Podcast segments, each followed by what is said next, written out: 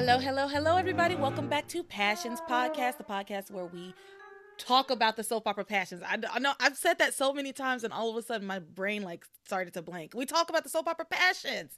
Yay! I'm your regular host, LeTara, back with, with a guest who hasn't been on the show in a very long time, but friend of the show, Stephen. Welcome. Hey, thanks for having me. Of course, of course. Thank you for being here. I'm very excited to talk about this week. Um, we're in. We did episode 601 through 605. Yes, that's what you watched. Yeah, it was. It was a bizarre week, but that's very passions esque.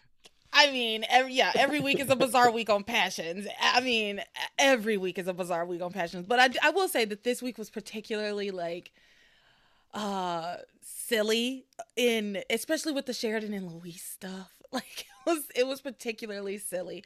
So um we are gonna get started, but before we do, I have to say a quick shout out to my patrons over on Patreon. Thank you to Muna Shea, Marcus, Brelin, Lisa, Sid, Sarana, Randall, Hannah, Camelia, Samantha, Jeanette, Eric, Fantasia, Sean, S, Larissa, Maria, Greg Lopez Fitzgerald, Lisa, Jessica Jean, Laura, Karen, and Uche. Thank you all so much for being patrons, supporting the show. We've been having a lot of fun doing the watch parties. We've been having a lot of fun um, just on the Discord. And so thank y'all for staying in community with me. And if you want to join the community, just go out to patreon.com slash passions podcast and sign up for whatever tier you find agreeable.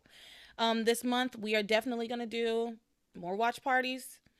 And I think I'm going to try if I can't get it done this month in February. I'm going to try for March, but a uh, uh try and start a game night. I'm not. We'll figure that out, but yeah, it should be a lot of fun. Anyway, now time for passions. Mm-mm-mm. Let's start with the magic storyline, y'all. Um, there's not a lot going on with the kids really. We get a little bit of them at the top of the week. Um, but it, it it fizzles pretty quickly. So if y'all remember last week, Kay turned herself into a panther. Kay turned herself into the Black Panther and she's running around town. And not only is Kay running around town as a panther, there's also a panther, uh, an actual Black Panther that escaped escaped from the zoo. So we've got two Black Panthers on the loose in harmony. um, so she's running around and she's trying to get back to her house because her hands are starting she's starting to turn back into a human. And so she's got human hands and a panther's body. And she's worried that if the kids get close enough to her they'll see it and realize that she is the panther and she is afraid of that them exposing her basically. But the kids and the the zoo people like have her basically have her cornered. Um and she the the zoo guys start to aim to shoot at her then charity is like something's wrong. That's not i still sense evil. That's not the that that that's not a panther from the zoo. That's the evil creature. Like i still sense that there's evil in that creature. Because remember y'all charity had a had a not a, really a premonition a feeling that great evil was coming from the book of spells in the house. She didn't know anything about the book. It I don't know. I don't know. I'm just trying to recap to you the best I can. I know it doesn't make a lot of sense. Hopefully you listened last week so you understand what's going on.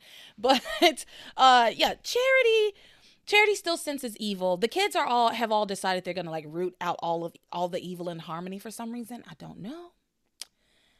I don't know. Don't I don't ask me. Um so Miguel says, "No, you're wrong. There's no evil out here to destroy us. Like we we were wrong. It, it's just a, a, panther that escaped from the zoo that got into Tabitha's house somehow." Uh, meanwhile, Tabitha and Timmy corner the real Panther, and they think it's Kay, and thinks uh, Tabitha keeps telling Timmy, "Oh, she's harmless. She's just that's just Kay in a panther suit, and she's just dressed up like the Black Panther for Halloween." And um, so they're trying to leash the real panther. I, meanwhile, it's growling at them. They do get it leashed. Timmy manages to leash it and then it like lays down and they try to drag it away to try and get it home and they can't get it home because it won't budge um and then they hear an announcement about the escaped panther from the zoo and they realize, oh no, this is not, this is not at all. Okay, this is a real panther, and they run away, run away, run away. Um, they then stumble upon the kids who tell them about the panther that escaped from the zoo, but uh, she then realizes, oh, this is Kay. This panther that they're with is Kay. So um, Kay has managed to get up on the roof. I, I, I don't know. She got on the roof somehow. Do you know? I I have no idea. Um, so she tries. She manages to get up on the roof. Uh, and she doesn't know what to do. She's like, if I jump off, they'll discover that part of me is human. Um, but if I stay up here, the guys from the zoo are just gonna shoot me. Well, that's exactly what they do. They shoot her. So Kay gets shot. Turns out, like last week, they didn't make it clear that they had tranquil- tranquilizer darts. They were like, we're gonna. I feel like they said they were gonna kill it. Maybe they just said shoot it on sight. Maybe that's what they said, and I, I just assumed because I'm an American that they meant kill it. So, so, um, they shoot Kay, but it's she's just been tranquilized. They go around the building to try and find her, but they take forever to find to go around the building. And in the meantime, Kay has fallen off the roof onto Tabitha, still in part panther, part human. Now her feet and her hands are human, hands and feet.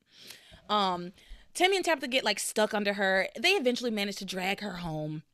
The kids then uh come around and they find they see the panther again. They see the one that tabitha had and the zoo people shoot that one and then they realize it only has one tranquilizer dart in it and they're like i'm pretty sure we're pretty sure we shot that the this um panther two times. Where's the other dart? I mean i feel like it's plausible that it could could have fallen out when the panther mm-hmm. fell off the roof right so Charity is still upset. She's like, There's another panther. We have to stop it or we'll regret it for the rest of our lives. I'm not entirely sure. Like, what does she think? What does she think the panther's going to do? It's got human hands and, and feet. I guess she keeps saying it's going to try and break. I don't know. She's like, It's evil. But Kay doesn't want to be in the panther body. It's not like she turned herself into a panther on purpose. You see what I'm saying? Yeah, exactly. So why is Charity having these premonitions about like this evil beast? I guess because Kay's inside, but why wouldn't she just be having premonitions about Kay? You know? I mean, I guess she is. She's been having those ones where Kay and Miguel are having sex, but she never is like, Kay is evil. I don't know. Why can you sense the evil when she's in Panther form? You see what I'm saying? Yes, there's a bit of an inconsistency here. Okay, so um Charity is still upset. We have to go, we have to catch the other panther. Um, and she like leads the kids on another panther chase, basically. Um, and Reese sees tracks in the I don't know, just on the ground. She's he sees like some odd tracks and he's like, "Look at this, guys. It looks like there was a an adult and a small child dragging something heavy." And he says, "I bet it was Tabitha and her her doll Timmy dragging the panther, the ev- the evil." Um, so Charity says Reese is right about one thing because Reese, of course, everybody's like, "Oh yeah, we know you think Tabitha's a witch. We don't believe that. Like nobody's going for it." But Charity says, "Well, Reese is right about one thing." Um, there is another panther and it's trying to kill us and we have to find it right now. No, it's not trying to kill them though. The Kay is not trying to kill them. So I don't understand where her what her vision is saying to her, where she's getting this information from. Is she just like making it up because she sees a panther and panthers are dangerous? And she thinks she just assumes because she's vain and thinks that everything's about her that they're trying to kill her? or is she getting a, a real I don't I don't I don't know. I don't know. I'm sorry. I shouldn't dwell on this too much because I know it's nonsensical. I know passions is ridiculous. Um, but I just it just doesn't make sense to me that she's talking about the Panthers trying to kill them when all Kay wants to do is turn back into a human. She's not trying to kill anybody. She doesn't even want to kill Charity anymore. She she just wants to separate her. She just wants to get pregnant by Miguel at this point. I know I'm a Kay apologist. Everybody knows at this point I'm kind of a Kay apologist. But She's not trying to kill anybody. She used to be. That's growth. That's growth. She used to be mm. trying to kill Charity and now she's not anymore. That's So I- true. I don't Huge know. growth. But like you you would think that she would be having premonitions of someone's in danger, someone needs help, instead of someone's gonna kill us. Yeah, I yeah, yeah, exactly. Someone's in danger. Seems like she would have a premonition of Kay turning into the Panther in the first place. Like is why is Kay being shielded from the the vision? I don't understand it. Um so anyway, Timmy and Tabitha managed to get Kay home, and she is basically mostly tr- transformed back into a human, with the exception of a tail. She still has a tail. And um, Tabitha and Timmy manage to get her up on the couch. They hear the kids coming in. They're like, we have to do something to hide the tail. So they put her up on the couch, pretend like she's sleeping. They're like, um, the uh, Reese comes in hot. He starts immediately accusing Tabitha, as he always does, of doing exactly what Tabitha has been doing. He's accusing Tabitha of doing exactly what she has been doing. He says all the things like, "I'm, sh- I bet you're and you knew all about the panther, and you and that doll decided to drag it, drag it back here, and where is the beast? You know." Um, but Tabitha manages to kind of weasel out of it like she always does. She feigns ignorance. What are you talking about? We were at a, uh, a costume party and I, I just got back and it's just Kay, me and Kay here and she's asleep on the couch. To which Jessica is like, "Ah, she's sleeping? I can't believe this. We're all out fighting evil in the town and she's catching up on some Z's, y'all. I just it just was so stupid. First of all, how does how should Kay how was Kay supposed to know that y'all were trying to be out being like the the mystery machine, trying to be Scooby Doo in the gang? First of all, second of all, y'all the ones that left Kay here after y'all saw a panther come down from exactly where she was instead of going to check and see where she was and if she was okay. True, they left her alone. Yeah, they left her alone as far as far as, As far as they, they know. know. Yeah. As far as they know. So y'all the ones that left her here. How the hell was she supposed to know y'all are out fighting evil and fighting crime and the forces of evil? How was she supposed to know that? So anyway, Jessica tries to wake her up. She won't wake up because she's been tranquilized. Anyway, um Reese is like, "No, let her sleep. She's such she's such a sweet angel, like whatever." Uh and then Tabitha tries to shoo everybody away like, "All right, girls off off to bed with you. Boys go home." Um and then Miguel asks Charity, "Do you still sense evil?" And she says, "Oh my god, something's not right here." As she walks over to to uh, Kay, lifeless on the couch. Uh, but we get nothing from that after that because then Tabitha and Timmy just go upstairs and decide that they want to rest and make Martinis. But immediately a scroll starts to float and they do a whole like Sheridan Luis. She tells the entire Titanic story uh, but through uh, the lens of Sheridan and Luis and Brian. Um, so, and we will talk about that more when we get to the Sheridan and Luis storyline, which y'all know I cannot stand right now. I am very much over it. I don't fucking care. I don't care. Um, so once we get there, I'll do my best to pretend like I care. All right, moving on, moving on. Because do you have anything to add to the magic storyline? Um, I mean, there was just a few a few things like uh, this this um this panther is going to haunt me in my nightmares. Like, I don't know, it must have been like puppetry. Like, how did they make this panther thing happen? And then with the hands and the feet, it was just so creepy. Like, it's totally gonna be in my nightmares.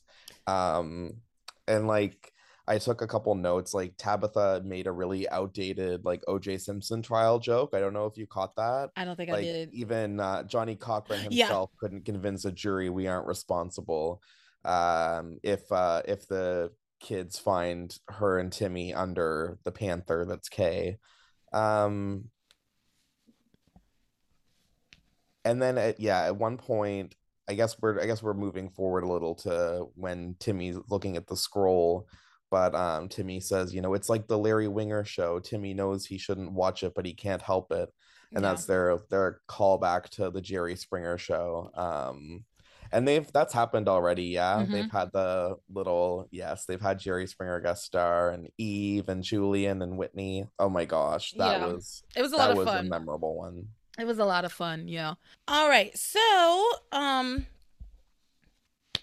Ethan, Theresa, Julian. All of this stuff happening at Oh the gosh. at the hospital. We're at Harmony Hos- Hospital. Remember, Ethan, not Ethan, sorry. Julian convinced Theresa to go into Ivy's cubicle and try and burn her hand with the lighter to try and get the marriage certificate out of her hand, whom which she was clutching with the the strength of a thousand gods. Apparently, they could not get it out of her hands, um, or Theresa couldn't get out of her hands. Nobody else knew it was there. Uh, so she uh, uh, to us, it looks like she lights the lighter and an explosion happens because, and this was all Julian's plan, right? To try and get rid of Theresa, Ivy, and Rebecca because he sent Rebecca in there as well. Like, and he sent her with, um, he revved her up first, lied and told her that Ter- he was married to Theresa and that Theresa had gotten him drunk and that she took advantage of him and she just wants to get her hands on the Crane fortune and he she won't give him a divorce until he uh, signs over all of the Crane fortune to her. Um, so Re- so he sent Rebecca in there trying to kill her too. Keep that in mind. I want everybody to remember he tried to kill Rebecca as well. So anyway, Theresa, well, let's pick up where we are now. Theresa, to us, to our eye, it seems like we don't see it happen, but it seems like she flicked it and an explosion happens. So that's where we pick up. The explosion happens, and um, Julian. Julian immediately starts to like celebrate prematurely. He's like, "That's great! I got rid of all of my problems. Yes. I've gotten rid of all my problems. Uh, they're all dead. And pretty quickly, we see that Theresa, Ivy, and Rebecca are all completely fine, unscathed entirely. Entirely unscathed. Um, Rebecca wakes up and she starts immediately blaming Theresa, she, who she's talking to Gwen, because at this point it's kind of a mess. It's a little chaos, uh, as you would th- think it would be in a hospital where an explosion just happened. Um, it's very Grey's Anatomy, to be honest. Eh, Do you watch Grey's Anatomy? I don't know. Oh, okay. I mean that this is actually similar to a plot that happened on Grey's Anatomy. I mean, there was an explosion. There was there's been a couple of there's been a few explosions on Grey, Grey's Anatomy in that hospital. They've had explosions on General Hospital, so Yeah. So, um, you know, it, it happens, I guess. No. Oh, God, I hope not. I, I've never heard of like I hope a, not, a real no. hospital explosion. Um, I'm but not, anyway, like, I'm not a scientist, but like, is is like oxygen even like flammable? mm, oh yeah, extremely Oh, flammable. okay. Oh yeah. No, they got that part right. Okay, well, I don't take Passion's word for anything, so they got that part right. Because think about it. Think about it. The atmosphere itself is only like I think like twenty percent oxygen. Like most of the most of our atmosphere is nitrogen, right? and so like we you can burn things but the minute you start adding air to that more oxygen to it it gets bigger and bigger. That's why whenever like um you see buildings especially like older buildings like mine has it like those uh, fire doors because if a draft comes through there the whole place is gonna go. It, it's it's it's done. So yeah Oh, um wow. so they have those big fire doors that you can pull to to to um kind of section off a place a part of the building. So i mean if you in there shit's out of you shit out of luck but that's what the fire escapes are for. But uh yeah yes oxygen is extremely flammable. Uh extremely flammable volatile substance. Okay so the explosion happens every it's chaos in the emergency room. Everybody's looking for their loved one. Um gwen finds rebecca. Rebecca's fine. She wakes up and tells gwen immediately theresa's theresa is responsible for this. And not only that but she married julian so she tells her all about that. They rejoice. She's they're like theresa's done. It's over for her then Theresa wakes up and uh, she realizes that Ivy still has the marriage license and she needs to get it. And so when Ethan comes to like check on her and his mom, he the he she's like, oh, I'm sorry, I'm getting ahead of myself. Theresa wakes up. She realizes she need, still needs to get the marriage license. That's where we are with her. Then Sam shows up and instead of uh because he was headed to the train station, which is a whole other thing that y'all should remember from last week if you listened. Um, but he turned around because he heard there's an explosion at the hospital. So he shows up to to investigate what happened, what caused the explosion. And he, Julian, is so dumb. He randomly and entirely without prompting decides to speak to the chief of police. like, you just caused this thing, like, presumably you think you caused this thing to happen and you think you did it because you're trying to murder three women and you think you succeeded in murdering three women. Like at this point julian doesn't know that everybody's still alive. And he says to uh he says to sam oh it's so tragic. Oh so sad that ivy theresa and rebecca are all dead from that explosion from the oxygen to which sam turns to him and says what makes you think they're dead? And also, why do you think, what makes you think that oxygen caused the explosion? How do you know that? Because Julian's the worst criminal. Julian is a bad criminal. He's so stupid. He is. Yeah. And like, um you know before sam gets there we've got julian what's his lackey's name that he's there with his harper lawyer? harper. Harper yes okay.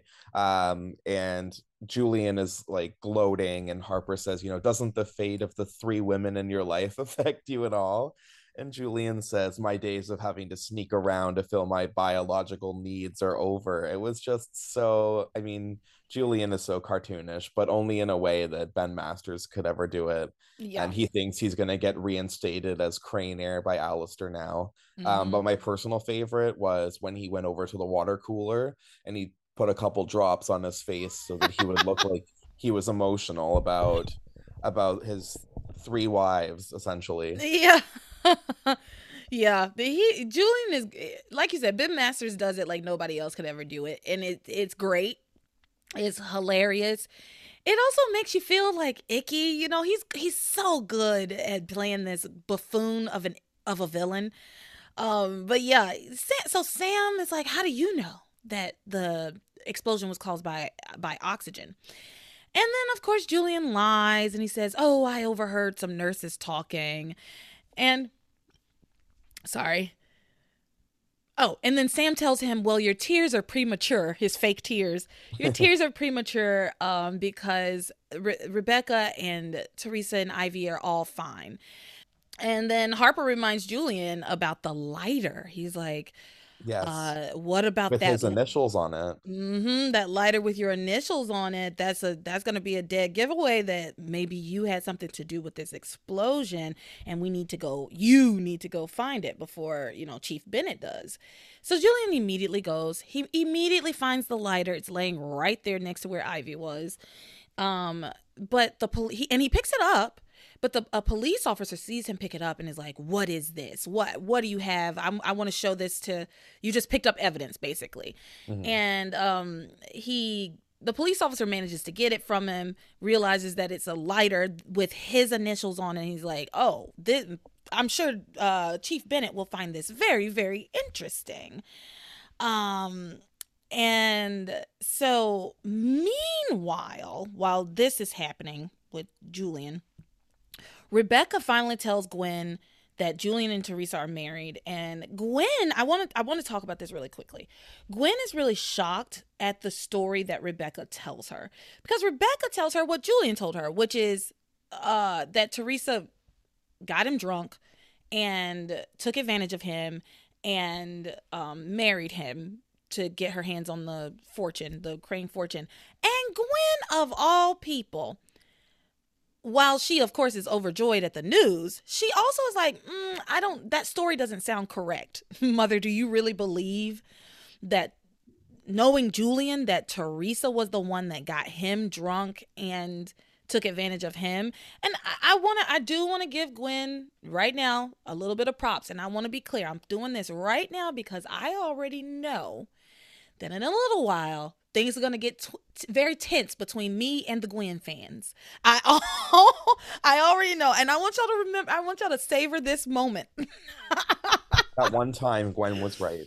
Savor this moment when I give Gwen her props for at least being a thinking woman in this moment and and saying, you know, I, that doesn't seem correct. And and really cuz because it doesn't. It does if anybody who knows Julian and would uh anybody who knows Julian knows that he this is like his MO. He takes advantage of young girls. They all Oh, say it. Yeah. They've all said it. Um, so I do wanna I do wanna say good on Gwen for not like necessarily believing the story, but she's I will say she is more than happy to go along with it because it does Oh yeah. it does bring whatever's about Theresa's downfall. What yeah, whatever Yeah. will bring about Theresa's downfall, which is fair enough. It's fair enough, you know. All's fair in love and war, I guess. It's too bad because Rebecca is usually so intuitive. She's, you know, she's figuring out um, you know, she's she has an eye on Ivy and Sam and all this stuff. Um, and but but she's so off base here just listening to Julian and taking him at his word. Well, and we talked about I think we talked about this last week. You are absolutely right.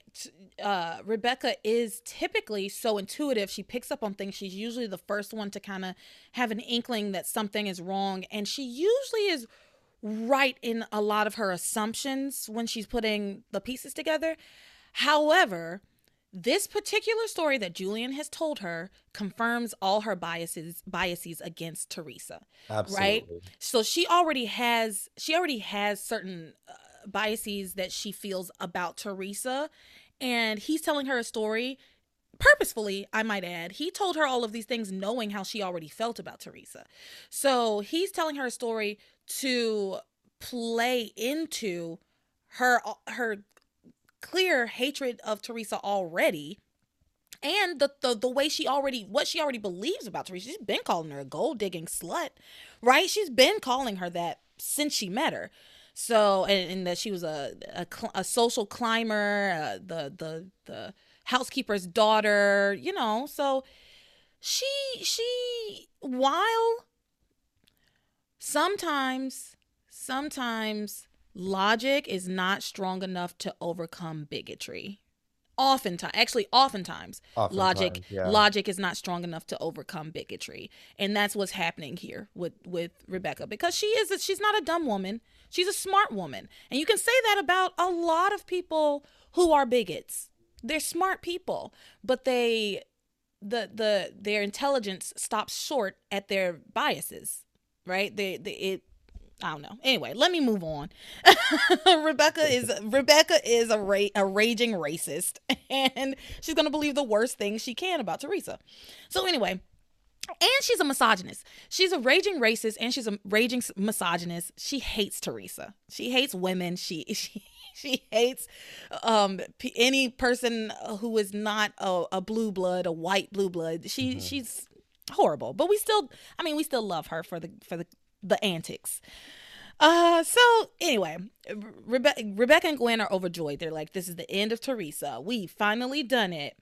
Um, so Theresa comes in. She's very concerned and worried about um Ethan and whether he's gonna notice that Ivy has that paper in her hand.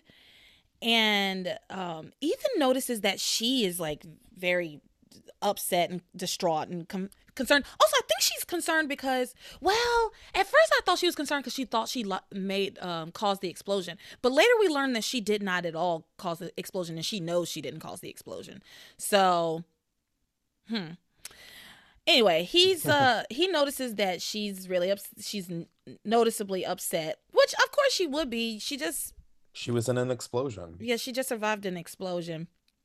Um, and he says, "Well, what's wrong, sweetie? You know you can tell me anything." And she goes, "And you'll still love me?" He says, "Of course, Theresa. I will always love you."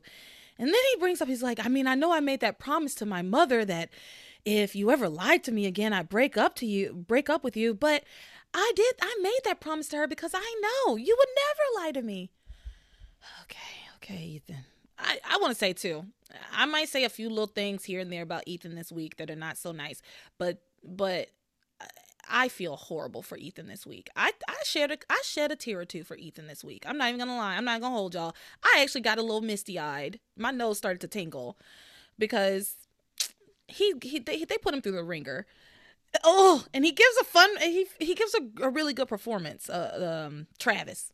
Yeah, he yeah, we finally get to there's a bit more range. Yeah, they give him something to do. They didn't, you know, this week, I I think we've talked about this before about how Travis and Natalie both Um, and for people who don't know what I'm talking about, Travis is the guy who plays the first Ethan, and Natalie is the one who plays the the current Gwen. And they don't like passions. Like they are not fans of the show. They kind of hated their time on the show. Travis especially has talked mad shit about the show and like how he really just hated his time on the show.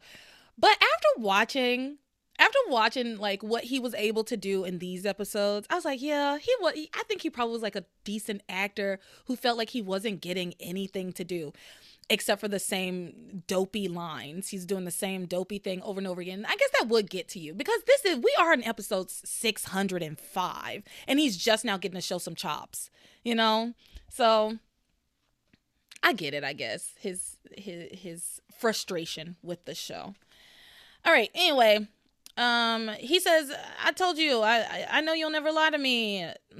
Then that's when Gwen and Rebecca find Theresa and Ethan this was annoying because Theresa, it seemed like Theresa was about to tell him the truth. Am I wrong in that assumption? Did it seem like he was she was about to tell him the truth? Everybody's telling her you need to tell him the truth, right? Yeah, I got that vibe. Yeah. Um. So Rebecca and Gwen come into this and um find Theresa and Ethan and Pilar, who's also there at this point. And of course, they're all they're very smug because they have this information on Theresa. And Rebecca says, um, I have, Ethan, I have something to tell you that's guaranteed to rock your world. And at this exact moment, Ethan hears Julian making a, a commotion with that officer who's trying to get the lighter from his hand. And so he's like, That sounds like Julian's voice. He better not be trying to hurt my mother. What makes you think he's trying to hurt your mother? He's yelling about police brutality. What makes you think he's trying to hurt your mother? But it doesn't matter. He runs off and um Theresa tries to go after him, but Gwen grabs her by the arms. Is like, no, you. Oh yes, no, you don't. Don't, Theresa. You're done now. You're finished now. And Pilar steps in, y'all. This was one of my favorite moments of the week. Pilar, and not because of Pilar, actually because of Rebecca. Pilar steps in, pulls Theresa away, says, "Get your hands off of my daughter," and they go to find Ethan, right? And then Gwen says to Rebecca, Oh, Pilar won't be so quick to defend her daughter once she finds out what she's done. And Rebecca says, Gwen, honey, she already knows. Why do you think she's defending her so hard? And Gwen's like, What do you mean? Pilar wouldn't wouldn't uh, do that. She's she's not a liar. And Rebecca says, "quote Pilar, honey, Pilar is the one that raised Theresa to be the liar that she is. And I just want to say, this is the one and only time I feel in kinship with Rebecca. no, honestly, honestly, because last week, y'all, if you listened last week, you remember that I was I was kind of raging against Pilar last week, like. And this was this was the sentiment. She's the one that raised Theresa to be the way Theresa is to be honest, if we're being real, it's true. She is the one, and she's been holding secrets and keeping secrets, and she's shown shown Theresa how to how to keep a secret. The, maybe she didn't say it explicitly, but see, the thing is, Pilar says one thing and she does another. Uh, it's so true. So Theresa has seen her mother doing, maybe not to the same extent that Theresa does it, but she she knows her mama knows how to keep a secret. And her for mom's gonna right keep this. Reasons. And the mother yeah. and Pilar's been keeping secrets for her for so long at this point. So long. It's like you don't you don't really care about honesty. You don't care about honesty. She doesn't care about honesty. She cares about protecting her neck and her kids. She wants to protect her kids. I want to be clear. Pilar does the a lot of the lying that she does to protect her to specifically Theresa, but to protect her children, which is fair enough, but it's still lying and she's still being very judgmental about Theresa lying all the time. So, like like Rebecca said, Pilar is the one that raised Theresa to be the liar that she is. It's the truth. It's the truth. Well, at this point, everybody convenes around the scene of the crime where there's like this commotion with Julian and the officer. And that's when Sam shows up. He takes the lighter and he's like, hmm, look at this lighter. It says JC. That means you, doesn't it, Julian? But then a nurse comes in and vouches for Julian because Julian's like, no, I wasn't anywhere near the, this scene of the crime when this happened. And a nurse comes in and says, yeah, I saw, I that's true. I saw them over where I was when this all happened. And so Sam asks, how, well, if you weren't over here, how did the lighter get to the scene? And that's when Rebecca says, I know who flicked the lighter. It was Theresa Lopez Fitzgerald. and she says she tried to kill Ivy and she almost killed me to boot. she almost killed me to boot. Um, Theresa at this point, oh my God.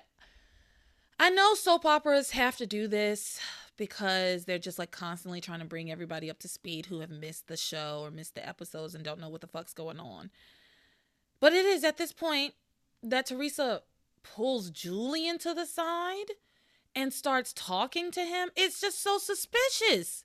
And so, and they're standing she's standing to him right next to him doing that thing where she's talking but not looking at him I, I don't know. It it reminds me of when I was teaching full time and my kids used to have folders and when they wanted to talk, they would if you're watching then I'm holding my paper up in front of my face. They would hold the folder up in front of their faces like this and t- turn their heads as if I didn't know they were talking.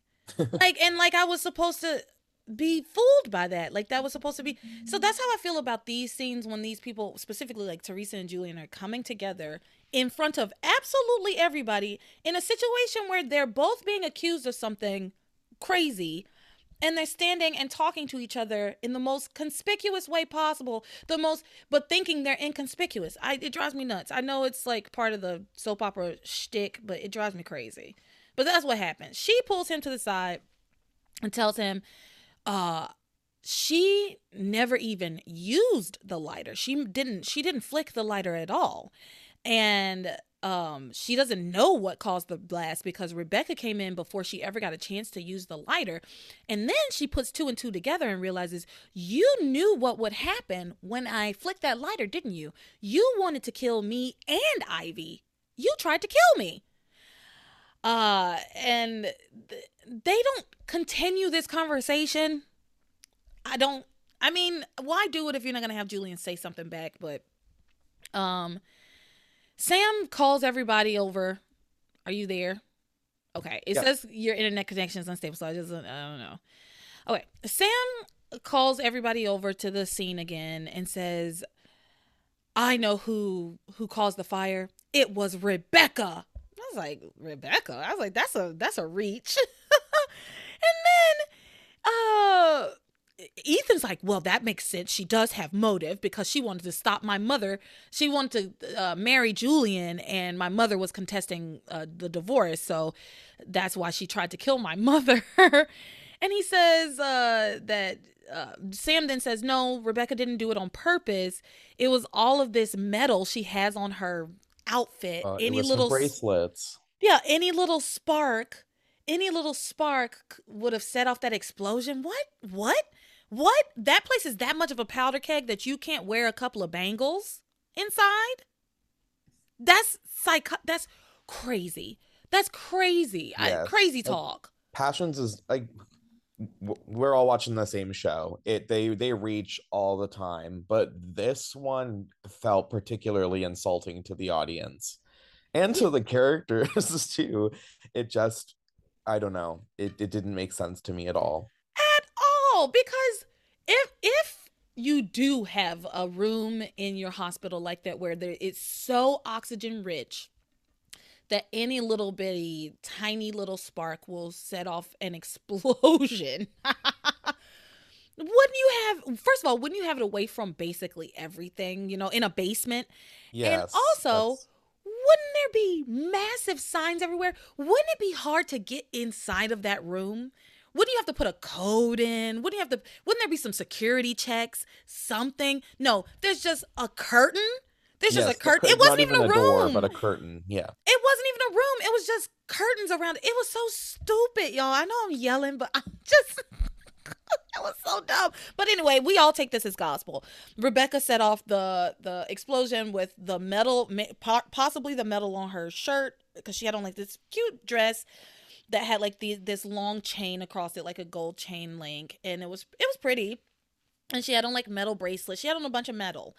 And Eve says it not Eve, sorry. Sam says it was her and she buys everybody buys it. I guess that's what the official explanation is going to be. Yeah, um, case closed. Another win for the Harmony PCPD. case closed. They still haven't found out who killed Crystal. Case closed. Oh case my closed. God, Crystal.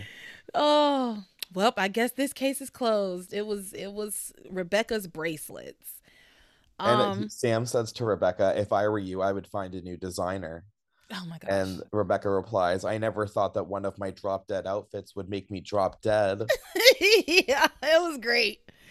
Yeah. So it is at this point that Ivy wakes up on the other side of the emergency room, but we can all see her. She wakes up, she sits up in her bed, and she says, uh, she's ready to tell Ethan everything, and she yells, Rebecca's right. Theresa w- does have a reason to try to kill me. And that's when everybody goes over to her and is like, What are you talking about? And she says, Theresa's been lying to you the entire time. Theresa and Julian were married in Bermuda. Your fiance is Julian's wife. That's a great, that was a great quote. Your fiance is Julian's wife. Ethan doesn't believe his mother at this point. Uh, it is a, it is a far fetched thing to say it is an outlandish thing to say. Um, I just don't know why anybody would make that lie up. You see what I'm saying? I don't what yeah it's because it's it's pretty, verifiable. It's yeah. a verifiable fact. Especially for the lawyer that Ethan is. Yeah. Um, but he thinks he thinks that his mother well okay he doesn't think that she made up a lie. He thinks that she got hit too hard on the head. And she he's okay, like fair. he's like oh you must have hit your head really really hard. Let me go get a nurse for you. And as he's leaving she's like no ethan i'm not delusional. I have proof. And then she starts to have really really intense like pain in her her back. And um ethan calls for dr russell. And as Eve is coming to get to check on Ivy. Theresa cuts her off and begs her, begs her to move Ivy to another room so she can have the time to talk to Ethan alone. And Eve agrees, saying, "You need to tell Ethan the truth. I'll, I'll, you, you need the, you deserve the chance to tell him the truth yourself because I do know that this information shouldn't come from somebody else." Um, so she agrees, and she takes Ivy to another room and when they're alone, oh my gosh, this was simultaneously funny and exhilarating. I, I like I love whenever Ivy and Eve get together. I really do. I still think they're best friends. I don't care. They're frenemies at best. I mean at most. I mean at least, sorry. They're frenemies at least. They to me would be such a good team in this town because they're villains. Eve, the thing, the problem is Eve won't just lean into the fact that she's a villain. She wants she's a villain who right, thinks she's yeah. a good guy, you know, and she she is not a good guy. She's a villain. So but at this point, they they need each other. They do, and uh, so uh, I enjoyed this. Eve is talking to Ivy and she tries to convince Ivy that Julian is actually the one that took advantage of Theresa, not the other way around. Um, and Ivy doesn't go for it, even though both of them talk about how horrible Julian is. And I will say that I think I've said this a few times at this point. Everybody talks about how horrible Julian is, but how are why are y'all so easy? Why is it so easy for you to believe that he got taken advantage of by a young girl? She's 18, 19. Yeah, she's a teenage girl from the wrong side of the tracks. And yeah. he's a billionaire, whatever. Ivy doesn't go for it. And the only reason she doesn't go for it is because she has this vendetta against Theresa. She wants to believe the worst of Theresa no matter what. It doesn't matter. It like I said before, the logic is overriding. I mean, the the bigotry and, and on Ivy's side it's not as much bigotry as it is prejudice against Theresa as a person, like who she mm-hmm. is. And um it so it's not really bigotry. It's like she just doesn't she just hates Theresa because of Theresa scanning that letter into her computer. That's it. She hates Theresa because of that. And because of that, she thinks that Theresa is capable of absolutely anything. But you lived with Julian for over 20 years. You raised kids with him. You know how fucking horrible he is. You I don't know. I just feel also, like she knows kind of what Eve went through as well. Right? And yes. so this is somebody with like you, you you both have lived experience here. Come on. But she says no, Theresa's the real reason that um oh yeah, she's like Theresa ruined not only my life and Ethan's life, but have we all forgotten that she's the real reason that Grace lost her baby? Oh, oh my, god. god. That was so out of left field. Grace lost her baby, and then Eve takes her to task on this and says, yes. "No, that was no, none of that was Theresa's fault. That was your fault. Let's be clear. You told those lies. You kept that secret." And um, then Ivy turns it around on her and is like, "Oh, you want to talk about secrets, Eve?" you, I'm not the only one with secrets here, Eve. Don't you forget. Um, and Eve says to her, because she tries to diffuse it a little bit, because she realizes, listen, Ivy at this point doesn't have anything to lose, right? Her secrets have been exposed for the most part. Eve's Eve's still living high on the hog, right? She's still living her lie. Um, so she she does have to tread lightly when it comes to Ivy. So she starts to bring her tone down a bit with Ivy, and she says, "I just want to give Theresa enough time to talk to Ethan and tell him the truth. I think she deserves the time to tell him the truth, and I think he deserves to hear it from her. Fair enough, fair enough, Dr. Eve Russell. That sounds very reasonable. So she tells Ivy, So you're going to stay here until I talk to Theresa and make sure she's talked to Ethan. And Ivy starts to protest, like, oh, but Eve. And Eve says, Unless you want me to sedate you. and you, you know that she will. Y'all, I cracked up. I rewound it because it was so funny. Unless you want me to sedate you. Girl, she you are a bad doctor. She's a terrible doctor. How the hell are you threatening your patients with sedation? I I don't how are you threatening her with a sedative? That's unless you specialty though. Unless you want me to knock you out and never wake you up again. I know how to do it. Don't try me, Ivy. I could put you in a coma. oh my god. I could put you in an unexplainable coma. And when you wake up, you won't remember anything. So don't play with me. Um, but then Eve gets a page. She does not sedate Ivy. I, I'm, I'm, glad, I'm glad she didn't. I'm glad the way this happened happened. I, I was worried that this was gonna drag on for a few more weeks, and I'm so glad that it did not. So the, Eve, she gets a page. She's like, I have to go, but I'm going to come back and check on you. Well, of course, Ivy makes her escape. She finds a wheelchair and manages to get herself back over to where all the action is. Um, and sh- Theresa tr- quickly tries to get Ethan to go somewhere with her so they can talk um alone. What like what once ivy's been taken away theresa's trying to get ethan to go with her so she can um talk to him alone. Theresa tries to get ethan to go with her somewhere. Gwen and rebecca stop them um from going anywhere. Um and rebecca says that julian confessed everything to her she says mm-hmm. what Ivy says is true because Julian Julian confessed everything to me and told me that he did marry Theresa in Bermuda. And that's when um Julian is trying to escape and like slip out without anybody realizing he's trying to slip out. But Ethan sees him, yells at him, says, Where you think you're going? Stop right there. Stop right now. Thank you, Thank very, you very much. much. Need somebody with a human touch. That's my shit. Um, but anyway, he says, stop right now. And uh, Ju- he asked Julian if it's true. Julian is speechless. He has nothing to say because, like, how you he's already told Rebecca he fucked himself. Congratulations, you played yourself. Congratulations, you played yourself. You he could have managed to get Rebecca into that room without telling him on himself, but he didn't. Exactly. But he didn't. Um, so he doesn't have anything to say. Ethan then turns to Theresa and says, he says, Why would Julian say something like that to Rebecca if it wasn't true? But before Theresa can answer Ethan, um, Julian, Ethan answers, Oh, yeah. Before Theresa can ans- answer Julian, Ethan answers for her, saying that Julian said that just so he doesn't have to marry Rebecca. He's like, Oh, I know why.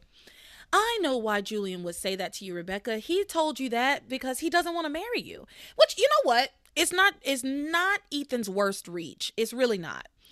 I, I wish he would have just let um Julian's not Julian uh Theresa speak for herself, but he didn't. He did he did the thing he always does, which is ask a question and then answers it yeah, himself. that's the men on passions for you. Yeah.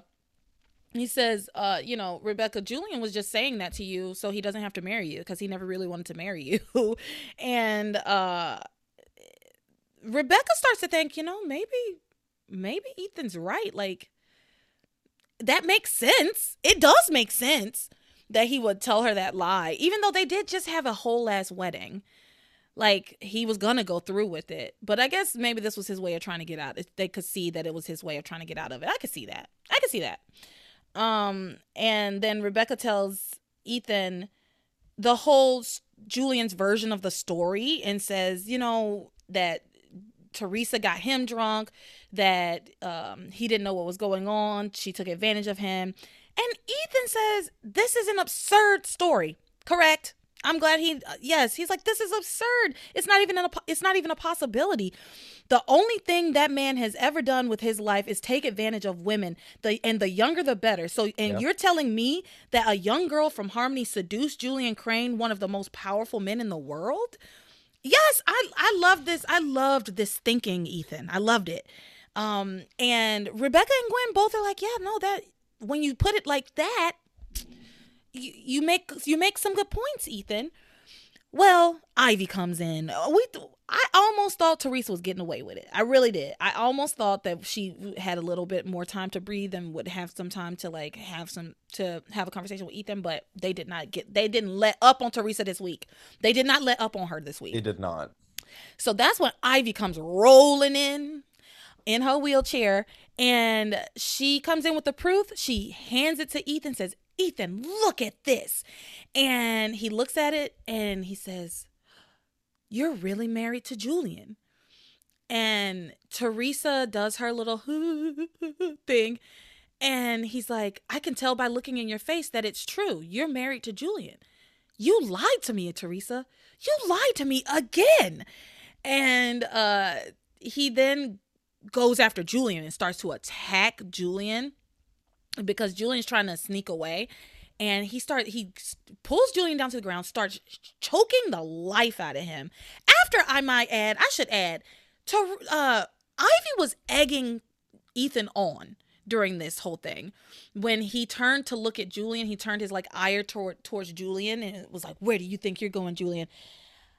Uh Ivy was like yelling about how Theresa had lied to him. She just saying a lot of really horrible things that would only make him angrier. And then that's when um, Ethan attacks Julian, and she he's like beating the shit out of Julian, and Ivy seems pleased. She like smiles, and at first I was like, "Girl, that's your son, and he's about to murder a man. You think that he's about to murder your husband, and then he's gonna spend the rest of his life in jail for murder or at least 10 15 to 20 for for manslaughter cuz or you know uh second degree murder. This is a crime of passion but uh he would still go to jail. There's there's just no getting around. You you kill somebody you're going to jail period and that's when Theresa's screaming, "No, Ethan, stop! You'll go to jail for murder!" And that's when it clicks. It clicks for, with Ivy for Ivy, like, "Oh my God, yeah, no, Ethan, stop!" It's like, "Bitch, you did this. Yes. You did this. You created this powder keg. You created this moment. You, she created this moment from beginning to this moment. Like, I, I, Ivy, y'all know I love Ivy. I really do. As far as the her character goes, I think she's really dynamic. I think she's a smart lady. I think she's fabulous. I, I, I, there's a lot of things I like about Ivy. One thing I hate about Ivy though is how she passes the buck when it comes to accountability. When it comes to her part in everything. She doesn't think she doesn't truly believe that she has done anything wrong. She doesn't. She doesn't. I it, I'm I'm sorry. I don't y'all can can defend Ivy till the cows come home. I'm not going to believe that she thinks that she did anything wrong. She doesn't. That's why she's so mad at Theresa. She wouldn't be so mad at Theresa if she didn't feel like she, she was completely innocent. She feels like she's completely innocent in all of it. She's like, I did I had my reasons. I did what I did for my son. No, you didn't. No, you didn't. Because it and you know what? Let's keep going because Ethan says some things this week that um I 100% agree with. So and they harken back to what I just talked about. So, um, uh, Sam comes in, pulls Ethan off of Julian, and he's being held back by Theresa and like a couple other people, I think, maybe Pilar.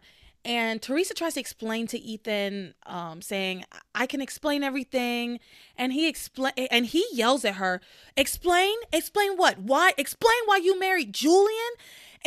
And she starts, she does try to start to explain, but Ivy and Rebecca both team up to to give their versions of what Theresa why Theresa married mm-hmm. Julian, which is the gold digger angle angle, right? Your your marriage to her had fallen through, so she decided to go marry Julian instead, which doesn't make sense. Okay. Fine. Not at all. It doesn't make sense. There's no there's no plausible scenario where Theresa is the predator because if she had married Julian and that was like her whole thing, like, oh, I I'm my marriage to Ethan is falling through, has fallen through, so I'm gonna marry Julian instead. Wouldn't she have come back triumphant? Wouldn't she have been like, yeah, I got what I wanted? Yes. I'm Mrs. Julian Crane. Wouldn't she have just leaned in to the money and the power? She didn't do that at all. I, so it just doesn't make any sense. But anyway, because, like, do they think that she thought she was to continue this ruse with Ethan? No, it, it doesn't make any sense. But, um, so she says, she says, I never wanted to hurt you. I wanted to help. All I wanted to do was help. And he says, by lying to me over and over. and um, she says, I, I didn't. Yeah, very fair. Extremely fair. Yes his I want to say Ethan's reactions this week were spot on. They were exactly right. They were correct. And I and I loved it. I loved it for him. I loved it for the actor. I loved it for Passions. I loved it for me. I was I was happy to see Ethan get a a, a rare moment of uh, true honesty, vulnerability, and just human. It's like he seems like a real human person versus this dope who's just yes, so in love. One dimensional. Yeah. yeah. Um. So. Da, da, da, Yes. Okay. So he says she. He says you were trying to help me by lying to me over and over again. And she says I didn't. I didn't mean to. Everything just got so complicated, and I didn't know how to undo the things. And he says, and telling the truth never occurred to you? like, right, yes, right telling the truth. And of course it did. Of course, of course it occurred to her because multiple people were telling her. Whitney, well, not multiple. Whitney and Pilar were telling her over and over again. You should tell them the truth. You can tell them. Should tell them the truth. Until Whitney started telling them the lie. That that started happening. And Whitney comes in later in this. And uh, this was another moment where I was like, why the fuck isn't Whitney here?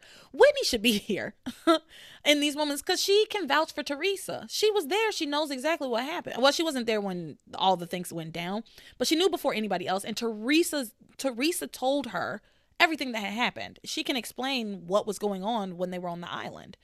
Um, but I guess she wasn't there for the story, and so they could bring her up to speed later. And so she could say, I told you so, which she does say later on. Whitney never misses a chance to say "I told you so" to Theresa. She literally and you says, know what? Fair enough, Whitney. Fair enough. She literally says, "I hate to say I told you so," but it's like, well, then don't say it. um. Anyway, did did uh he says, did you ever once tell me the truth? This is when Pilar steps in saying Theresa has done some terrible things. We will admit she's done some terrible things. She's made mistakes. But everything she did was out of love for you, Ethan. Don't you see? She lied to you for your own good. Don't you understand? Like, it's it's just to protect you. I mean, I don't I didn't love it. Um, but this is what Pilar, this is her defense of her daughter. And then she tells him, listen, Julian took advantage of my daughter. He got her drunk. And then Ethan says, why should I believe either of you? Mm, yes, this was this was great. He says, "Why should I believe either of you?" Pilar, you lied to me too. You knew I yeah. wasn't a crane and you kept life. it and you kept it from me. And I thought of you as a second mother.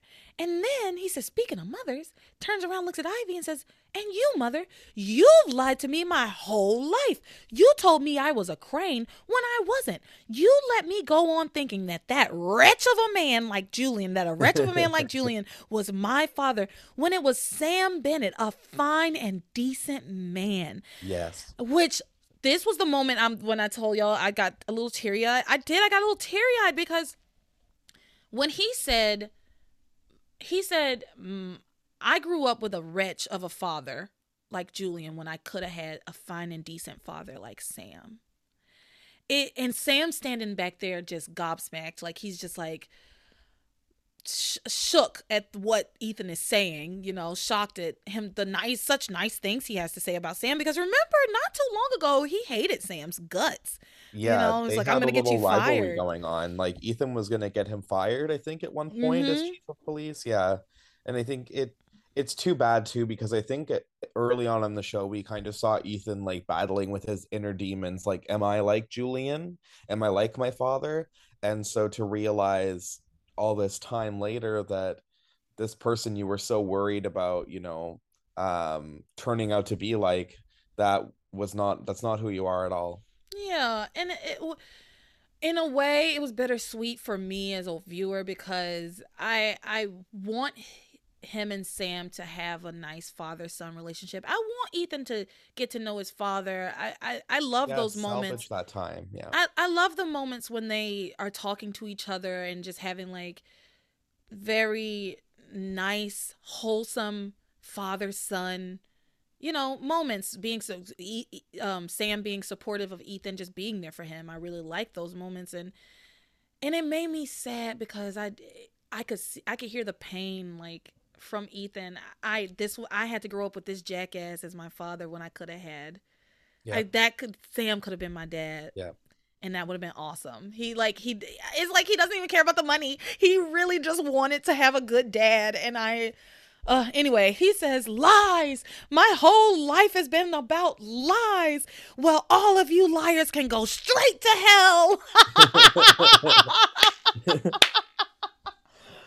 all of you liars can go straight to hell. I'm out. And he leaves saying, I've got to get out of here because if I don't, I don't know what I'll do. Theresa is destroyed, destroyed, sobbing, screaming, punching the air, just really upset. And she tries to go after him, but Pilar holds her back and says, mm-, mm, "Not right now." And I agree with Pilar. No, girl, not not Me now. Me too. Yeah. Let him have a, some space. Let him have his time and some space. Um, at this point, Theresa goes to the chapel. She prays, hopes, prays for God to protect Ethan, and she swears to God that she will do anything God asks of her if only um, God helps Ethan get through this terrible thing that she has done to him. And um, she says, even it mean, even if it means he'll never look at me or speak to me again, please help him. And that's when Whitney shows up, wondering. I was wondering where she was um myself but she finally shows up because pilar called her. Pilar called her but didn't tell her why theresa needed a friend. She's like yeah your mom called me and she just told me you might need a friend right now.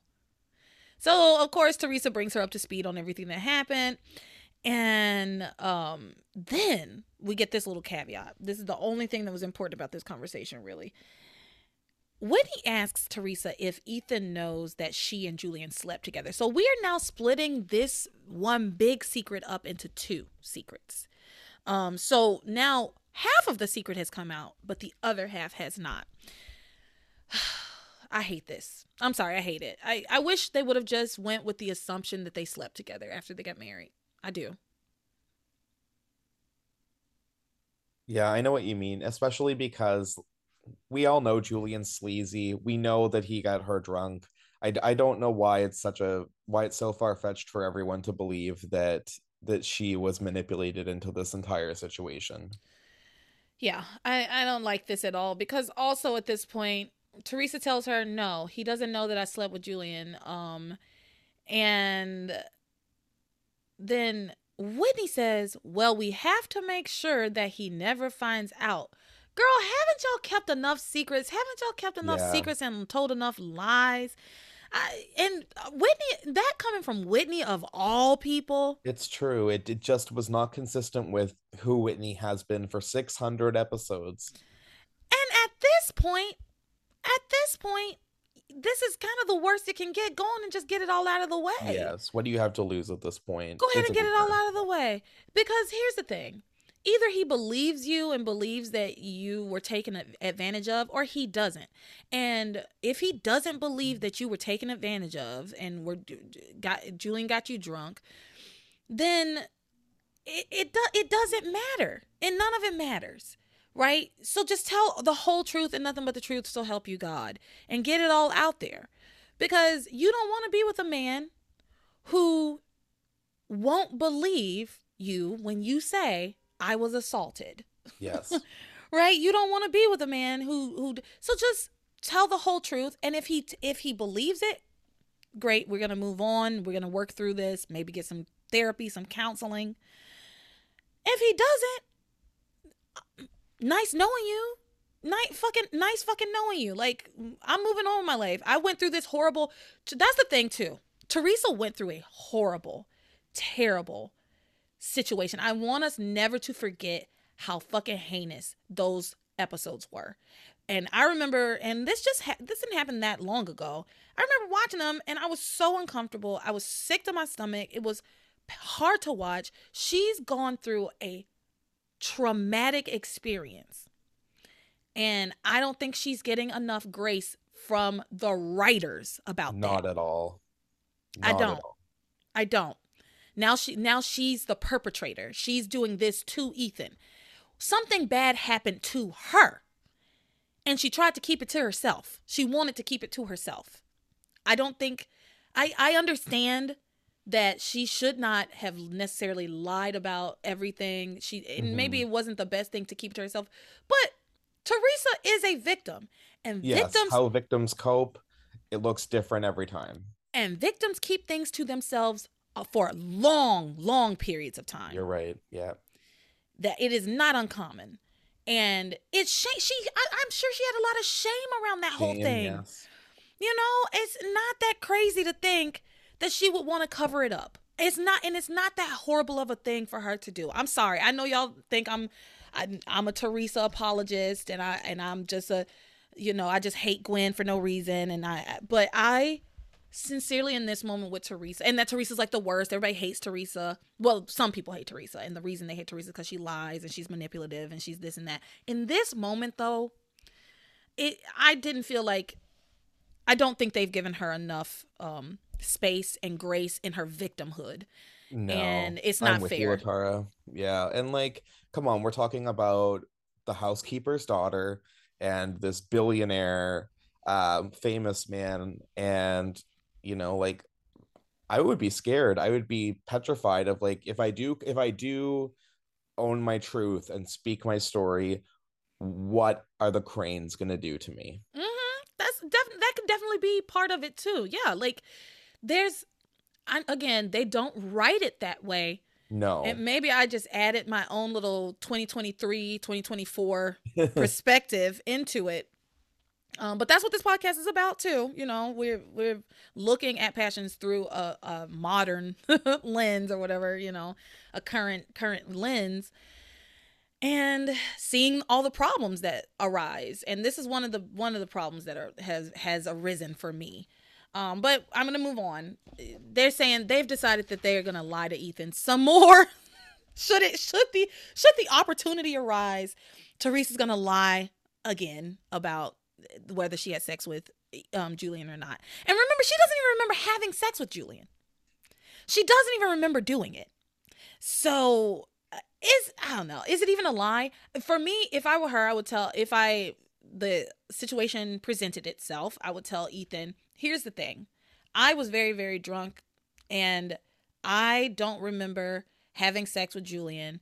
However, Julian says we did, but I don't know if he rem- if it, I don't know how true it is. I don't know. I'm very inexperienced. She had only ever had sex one time with um Ethan. She doesn't know what her body would necessarily yeah. feel like the next day.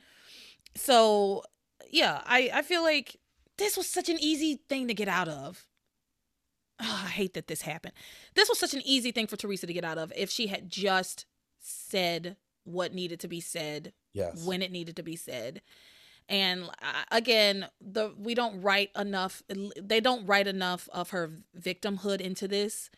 Um, so we spend a lot of time blaming her. We spend a lot of time blaming her, and I, I, and I'm guilty. I'm guilty because I can only go with what the show has given me. You know, I can only put so much of myself into it before I've created a, a completely different narrative. It's true. Yeah. Yeah. So anyway, Ethan is wandering around town. He reminisces about all the good times with Theresa. It's very sweet. We got a cute little montage that I spit. I fast forwarded through. I'm not even gonna lie. I'm not gonna hold y'all. um, and then he thinks about you know all the things that just happened, and then Theresa and Whitney go back to Theresa's house. Theresa said something about like Ethan's probably never gonna want to see me again. I don't think I'll ever see him again. They go in the house, and there he is. Because I was thinking, doesn't Ethan live at Theresa's house? Like, where the fuck is he gonna sleep? He's homeless. oh, that's right, because he's not a crane anymore. Yeah. Oh no, he's homeless. oh my god. This man is going through the wringer. I feel so bad for him. But yeah, they open the door and there he stands, and that's where we end it with them this week. Like, there's no we don't know but i imagine i already i already know that where we're headed is theresa's about to keep the next secret which is that she yes. had sex with julian and then the next secret is that she's pregnant and then the next secret is that little ethan is actually ethan's baby it's like you know it, well but she thinks it's julian's i can't i'm, oh, very, yes. I'm, I'm yep, looking forward sure to I'm looking forward to that storyline, honestly, because I don't remember it that well. I, I, I really don't remember the little Ethan. Like when I remember she got pregnant and she thought the baby was Julian's. I'm pretty sure, right? Right away. Yeah. Immediately she thinks it's Julian's because because she had taken her very first birth control pill the first time she had sex with um Ethan. That's right. Yes. She had she had taken one singular birth control pill. the show. Anyway, but you know what? That's how teenage girls think. If they haven't been taught, if you grow up Catholic and abstinence only sex yes, education, and somebody sense. tells you this is a birth control pill, it'll keep you from getting pregnant. You don't know that you have to take it for at least a month before it's actually effective. Gotcha. But, but anyway, let's move on. You got anything to add to Theresa, Ethan, Julian, all of that jazz? No, no, that's great. We I think we talked about it for an hour, so was, I can't I, help myself. I didn't I didn't know there was an hour of material there, but we made it work. I had three pages of notes. No, like... I had a I had a full page on Microsoft or yeah, on Google Docs just of of the hospital. Yeah. All right, so now we're gonna move on to uh David and I did it again. David at the beginning. No, we want Sam. Sam and Grace plus David. Um so let's talk about this. Honestly, I can probably blast through this pretty quickly because there's a lot of back and forth, a lot of the same dialogue happening over and over and over again. So, uh let's pick up at the train station. Um Grace is at the train station waiting on Sam, her husband. David is hanging around even though he allegedly had a flight to catch. Yeah, mm. he has some photo photo shoot assignment. It's not real. He made it up. He doesn't really have a photo shoot assignment. Gotcha. Yeah, he made it up, trying to in a in an attempt to um force Grace to cancel her trip with Sam. Um, he basically created this false sense of urgency around him being able to tell her about her past. Here's the thing, though um he says you know tonight's the night. We can go out to dinner. I can tell you all about your past all the things you um always want to know about your past. Um but I, we have to do it tonight because i have to go i have to go to this photo shoot and i don't know when i'll ever come back. It's now or never basically. And then he proceeds to spend the entire night with her and talks about sam and ivy. What? You spent you had the time to spend you had the the opportunity to spend the entire night with Grace, regardless of the fact that Sam was supposed to be there. Yes, I get that. And that he wanted to say, make it clear that he feels that Sam doesn't really care about Grace. He really cares more about Ivy. Fine, whatever. However, you had the entire night to tell her about her past, and it didn't come up one time. Not one time. Not once.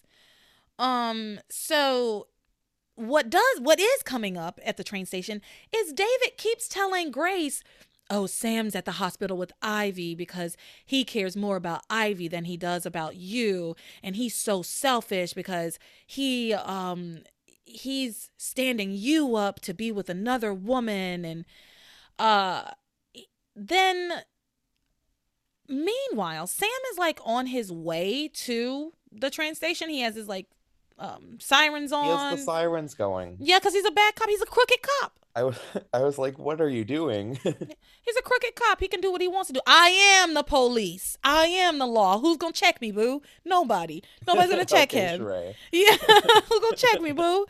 So, uh, yeah, David's like, oh yeah, he's more concerned with Ivy. Grace, Grace is like, no, maybe he's hurt. Maybe something happened. Something must have happened. He'll he'll be here. He might be in danger. Um, David says no. He he just cares about Ivy. He's just standing you up. He doesn't care about you. Um, and he's like, "Let's. I'll take you home. You know, you're gonna miss your train anyway. I'll take you home." She says, "No, I can't leave the station because if Sam shows up, he'll be worried because I'm not here." Well, girl, he already done stood you up. I mean, I, and I think he would go to the next logical place. I don't think he would be that worried. I think he would just go to the next logical place, which is wherever you sleep. He would go home, go to Tabitha's house where y'all are living currently. Um, but uh, she at that point tries to call Sam, but he doesn't answer. Um, and David says, "Oh, he's just too wrapped up with Ivy right now to to answer your phone calls." Sam's phone is like in his car. It happens. Meanwhile, Sam is racing to the train station when the call comes over the radio that there's been an explosion at the hospital and um, the explosion happened in the emergency room. Now, he does immediately go, Ivy, because his mind immediately goes Ivy because she's in the emergency room. Yes. Um, so just keep that in mind for a, a subsequent conversation that is had later. But he turns around, goes back to the hospital, of course, because it's his job to do that. There's an explosion at the hospital. He's a first responder. He has to go back. Now, why he didn't call Grace, I don't, I will never know or understand. I'm, I, I don't know, but he didn't. He goes right back to the hospital. And then we get all the things that he did at the hospital with Theresa and Ivy and all of that. Mm. Uh, meanwhile, David decides to take Grace to the hospital to show her he when we get there, he's gonna be with Ivy. And uh he wants to prove that Sam is with Ivy and he doesn't care about Grace. And when they get there, they learn that there was an explosion at the hospital. And Sam says, See, I told you. I told you it had to be something. It, this explains why he didn't come didn't make it to the station. Um, but then when she does see Sam, he is in fact with Ivy. so Sam sees Grace and he he notices that she's upset, so he goes to talk to her. Um, because at this point, Sam was leaning over Ivy because she was trying to tell him something. She was like, uh, I can't remember what she was saying. I think it was like Theresa, Julian. Oh yes, Theresa, Julian. Yeah, married. Yeah. yeah. yeah. So he's like leaned over her, and it looks from the to, from the outside it looks like he's like caressing her or something. You can't really sure. see what he's doing his, with his hands. Fine. Um, he realizes Grace is standing there, and he goes to tell her and explain to her, "It's not what you. It's not what you think. Um, I I was just trying to hear what Ivy was saying. She's weak and she's trying to say something to me. And the explosion happened in her cubicle. That's another. That was another thing that they didn't know, and he told them the explosion actually happened in her cubicle. And so, of course, Grace is like, "Oh, that makes perfect sense." David's not buying it. David's like, "No, you were here with Ivy. Why didn't you come to the station? If if it were me, I would have let some other cops handle it." And it seems like I'm the chief of police.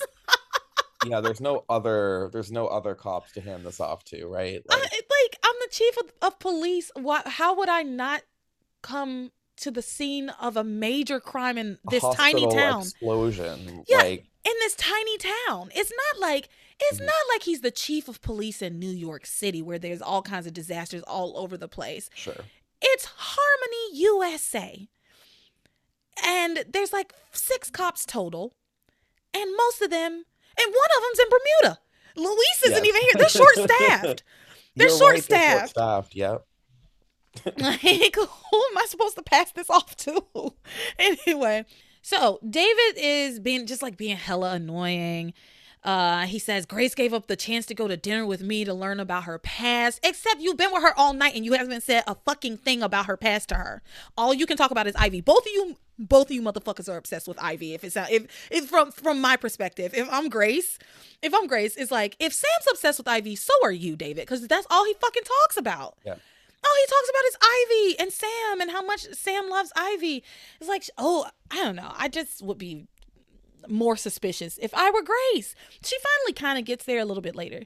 Um, so it is at this point that Sam accuses David of spying on them. He's like, it's odd to me that you had such perfect timing to come in and ruin my trip with my wife and um it just it, the timing just seems very suspicious and that you wanted to have dinner with grace on this day of all days and this was the only day you could do it um, just as we were about to go on a trip, David's like, don't change the subject.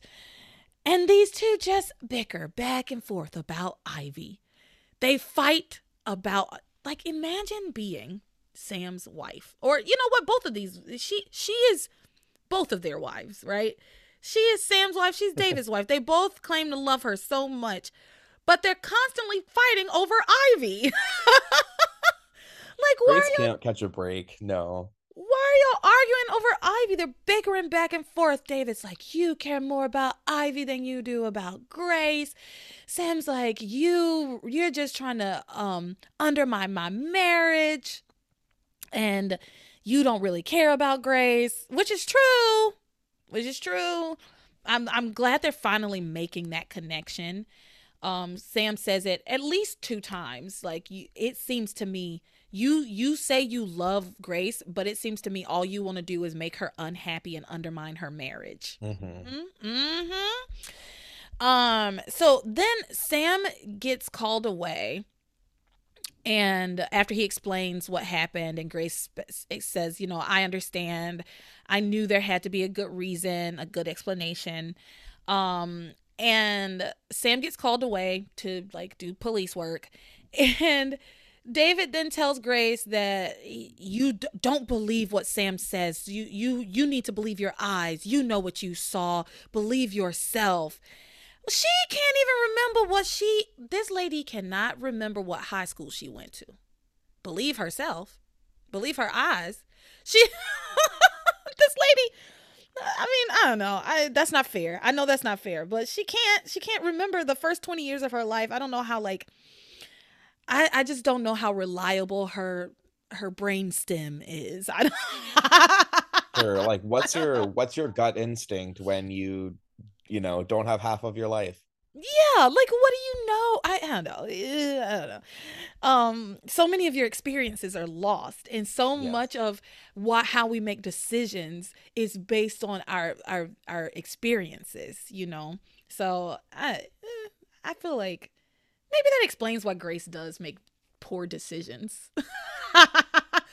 she forgot she forgot how to make good decisions when she lost her memory. That's one of the things that went in with the amnesia. um so anyway, he's telling her, "No, you know what you saw. Don't believe." And he's getting more and more agitated. He's getting more and more worked up as he talks to Grace. Um and he's just planting trying to trying to plant more and more seeds of doubt in Grace's mind. And um and which is what Sam had accused him of doing honestly. Um oh no so yes Sam so he's doing these things. He's talking to talking at Grace telling her believe what you saw.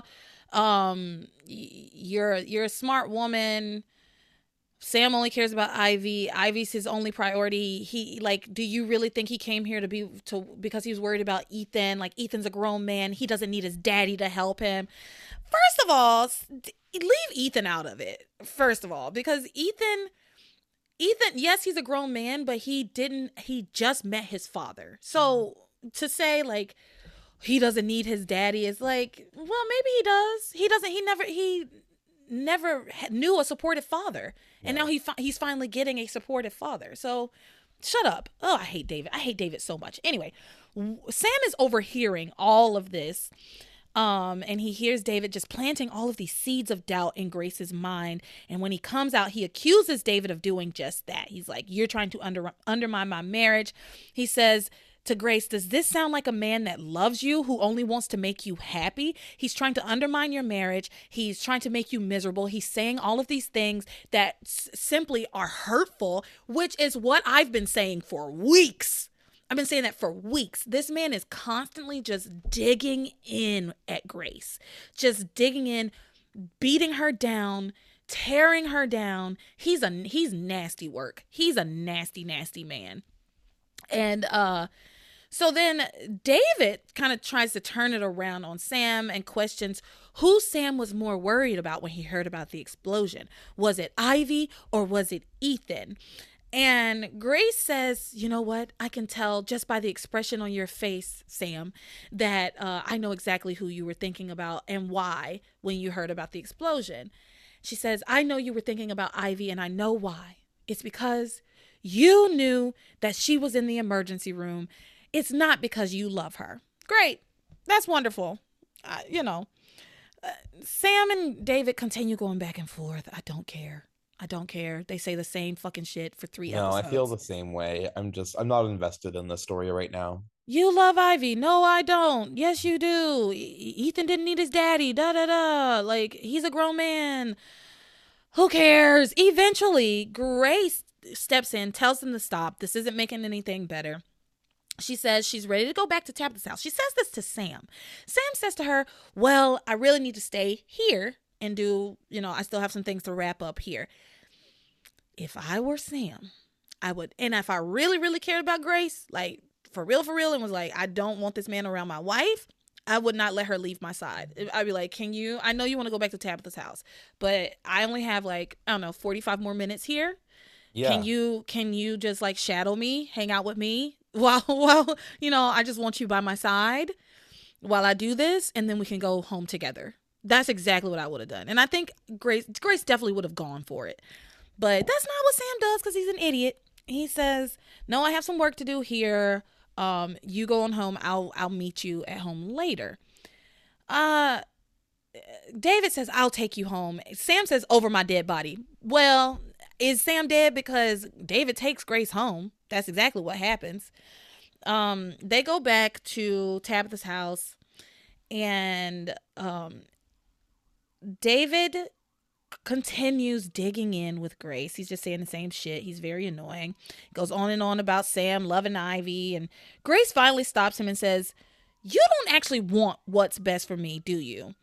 You're just trying to undermine my marriage. Yes, thank you. You're just trying to undermine my relationship with Sam he starts to and this is when he starts to backtrack because this mm-hmm. is the mm-hmm. first this is the first time grace is giving him any real pushback that is rooted in the truth like that she's picking up on something's not right here and so he starts to kind of backtrack. He's like, "No, no, I think I think Sam's a wonderful guy. I think I think he's great. I don't think he's a bad person. I just think he's confused and he still loves Ivy. I do think he maybe loves you, but he's confused and he still loves Ivy." And he and this is when he's like, "Well, I guess I'll go now." Cuz she she does this thing that I love. I I I've done I will say I've done this in the past when I'm done talking with somebody, when I'm done with a, a, a conversation well, that was, I'll see you later. I'm done. I'm finished. I'm finished talking to you. See, I'll see you later. And then I don't move. I don't go anywhere. Just oh god. like the, the, thing is, the thing is, this they're at not Grace's house, but where Grace is staying, right? Yes. So of course he would be the one leaving. So she she tell, she tells him as much. She's like, "Well, take care of yourself. I know you've got a flight to catch. Take care of yourself." He's like, "Oh yeah, uh, I guess I'll I guess I'll be going now." And uh, David tells her before he leaves, he's like, you know, I never meant to add extra stress to your life. Had I known you had amnesia, I never would have come to Harmony. What? Huh? What do you mean you never would have come to Harmony had, had you known she had amnesia? This is the woman you say you love and were married to. Regardless of the situation, you would show up, right? Yes, Am I crazy the, to think that? The only key to her past. Am I crazy to think that? That No, regardless regardless of whether you knew she had amnesia or not, whether you knew if she had a husband or not, you would show up and like put eyes on her and be like, "I've been looking for you for 20 years. I'm so glad you're Yes, like, I fine. thought I'm you so were dead. I never thought I'd see you again. I'm just so happy to see you regardless of if you remember me or not. Like I'm just Yes. I would be overjoyed, I feel like. But he's like, I, I never would have even come if I knew you had amnesia and were already married and had another life. Do you love her? No. These these are not things that a person in love says to another person. Um so Grace says, you know what? I think I need to go back to the hospital. I need to go back and be with Sam. Why did you leave in the first place? Why did she leave in the first place? They just literally just turn around and go back to the hospital. She says, "So I'm sorry, I have to. I can't see you off at the airport."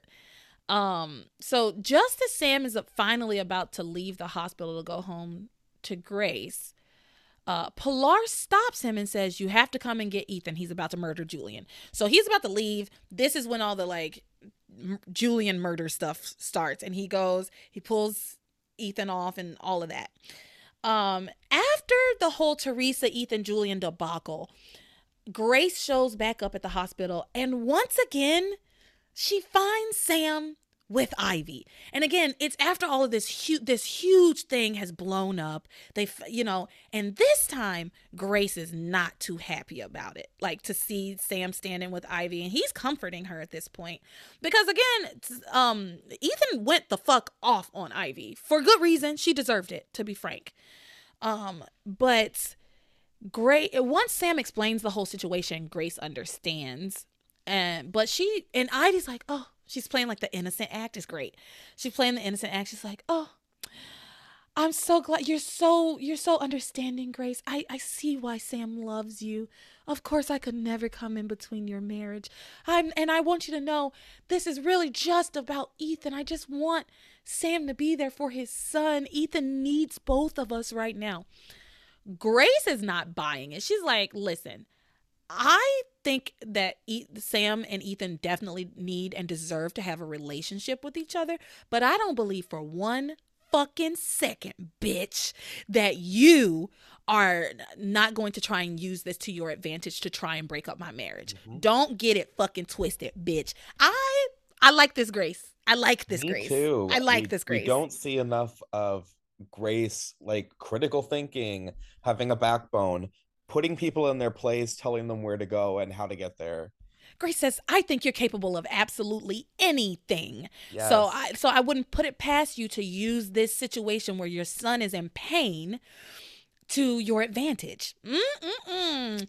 Ivy again just continues to play innocent. Oh, the wounded plays up the wounded bird, right? Like, Yes. oh, I know I've done some bad things in the past, but I know I've, I'm seriously, I understand that the two of you are, you know, you love each other and I, there's no breaking you up. I know there's no coming in between you. Mm. She says, I, I'm not up to my old tricks, I promise. Now, she's not up to no old tricks. She's up to some new tricks. That's right. Mm-hmm. And uh so sh- meanwhile at the book cafe, I just want to very quickly say Hank has a conversation with David. He finds Yes. David at the book cafe of all places, considering this man said he had a flight to catch. Why aren't you on your flight? Why aren't you at the airport? Lion ass. So um Hank questions David about his story, right? And he's like, I have a question to ask you. Uh, Grace was admitted to the hospital under her first name, Grace, and then they they named her Grace Doe in Boston Hospital for quite a while. If you knew Grace was gone had gone to Boston, why didn't you find her? Surely you the hospital would have been the one of the first places you would look for her. Thank you. Ding ding ding ding. Yes, thank you, Hank. I know. It's it's Hank that is the voice of reason right now. That says something. And then David says, Well, Grace disappeared when I was out of the country on a photo shoot. That's not the story he told before. I just want to No. put make that clear. That is not the story he told before. But he says she, she disappeared while he was out of the country on a photo shoot, and when he got back, he searched for her everywhere to find her, but um he couldn't find her. And Hank says, "So nobody had any record of her?" And David says, "No, they they didn't. Maybe maybe she had been released. There would still be a record of her, and there would be a police report. Why wouldn't you have gone to the police being like, "I'm looking for my wife, Grace. She disappeared. I have." Anyway, he didn't. Um, Hank says, "Uh, you're trying to turn this whole thing around." And try and point the finger at Sam because David's like, the real question is how did Sam manage to get her out of Boston and manage to marry her without me finding out about it? I don't fucking know. Why didn't you know about it? Why how did you not find Grace in all of that time? How have you how how did you not find Grace? But he he tries to turn it around on Sam. He's like, "And I I've done some research on the family and I know that you, Hank, have a criminal past and maybe maybe that's that runs in the family." And Hank's like, "My brother is the most honest, most reliable, most hardworking, most like great man in the world. You like he's and he's like, "He's nothing like me." Um, which is true. I mean, they're both dumb, but uh, he's like, don't try and turn this around. Hank says, You're trying to turn this whole thing around, point the finger at Sam, when all of these things that you're saying actually point back to you and make you look more suspicious. Absolutely true. He says, There's something sketchy about you and uh, the way you never showed up in Grace's life until now, all of a sudden. He says, And my instincts are telling me that there's more to you showing than there's more to you showing up here than you're admitting. Um, you're hiding something. After Hank leaves, because Hank's on him. And like I've said multiple times, game recognized game. Yes, Hank was a con man, remember? Hank was a prolific right. con artist. He knows a con artist when he sees one. And after Hank leaves, Sam makes, not Sam, David. After Hank leaves, David makes a phone call to someone. He says, I've tried everything to break up Sam and Grace, and nothing is working. Turns out the person on the other side of that phone line is none other than, nobody will be surprised, Ivy. It's Ivy. Ivy's Ivy is the the pulling the strings on this, and she tells him, "I'm paying you for a mission. You better complete it. You're not gonna walk away before um it, this mission is done. You are going to break up Sam and Grace forever." That's what I at. That's Is what this happened. the first time that we see the connection that that David is working for Ivy? yes, Oh, okay. Oh, that's so it's a it's the big reveal. Okay. it's the big. Re- that was the big reveal. There've been there've been if you already know what's going on there's there have been a couple of very small clues but if you didn't know what was going on you would not have necessarily guessed that this was what was happening okay we're almost done y'all. Almost done. And listen we're to the shui storyline. Like i told y'all last week y'all can turn the episode off now. I don't give a fuck about this. No i'm joking. I'm joking. I'm joking. I'm joking. Don't turn the episode off. You are my passion for life. No. exactly. Do not turn the episode off. Do not do not. Because you know it, there's some cute stuff here but we're not i'm not gonna go too too too in depth in this because i really don't care. Don't. I'm sorry. We're gonna do this uh, this missed connections over and over again like we're gonna near miss near miss after near miss i'm over it i've been over it since before it began um so anyway diana slash sheridan is out for a midnight swim. Luis is also out for a midnight swim. Um, Sheridan or Diana, whatever you, I'm gonna call her Diana for our purposes here. Diana gets a cramp in her leg, and um, she starts calling out for help, but she gets kind of pulled under by the undertow. Luis hears the cry for help, and it, at first he thinks that sounds like somebody's crying out for help. Kind of sounds like Sheridan. and he's like, "Hold on, I'm coming." And then he realizes he's like, "You know what? No, my mind's playing tricks on me. That's not that was nothing." But then he hears it again. He's like, no, somebody is definitely out here. So he's he's he goes trying swimming, swimming, trying to save them. Meanwhile, Brian wakes Liz up. I hate Brian so fucking much. I cannot stand this character. He goes to Liz's room in the middle of the fucking night, knocks on the door, wakes her the fuck up out of her sleep after not paying his bills at her at her establishment. Let's be clear, Yes. he owes her a ton of fucking money. Has uh, invited some other woman to stay here for free as well, and then has the audacity to come knock on her door in the middle of the night and wake this beautiful woman up and tell her, "I want you to go hel- go check on Diana because when I left her, she was really sad." Boy, if you don't go lay your fucking ass down, I that pissed me off as a as a as a lover of sleep. I would be so mad. I would be so mad. It's like she's a grown woman. Okay, so she was so she was sad. Yeah, of course she's sad. She has amnesia and she all she can remember is a man that she loved and thinks is dead. Yeah, she's going to be fucking sad. Let her sleep and leave her alone. But you know what? He was right to have them for them to go check on her because when they go to check on her, she's not in her room. Another thing is they don't knock on the door. The reason he even wanted Liz to go check on her is because he was never going to knock on the door. He was just going to let himself into her room. And he was like, it would probably start, startle her if a man just came into her room. And she might, in the state she's in, she might think that I was the man that she loved. Why would she think that? She never once said you look like him. Not once has she said that. Um, but anyway, they go and check on her room. She's not there. They decide to go look for her down at the beach, find her sarong on the beach. They're like, oh my God, maybe she's in the water. I think they hear her yell for help, and Brian s- swims out to get her. Now, at one point, we get like a little vision of Sheridan or Diana kissing a it's kissing Luis like he finds her and she kisses him and I was like this y'all not gonna get me I'm not a fool I know what this is she's passed out um Brian brings her back to shore uh Liz calls the doctor and the doctor said um Liz calls the doctor and the doctor said no more monkeys jumping on the bed I'm sorry I can't No, that you're like unlocking a memory right now.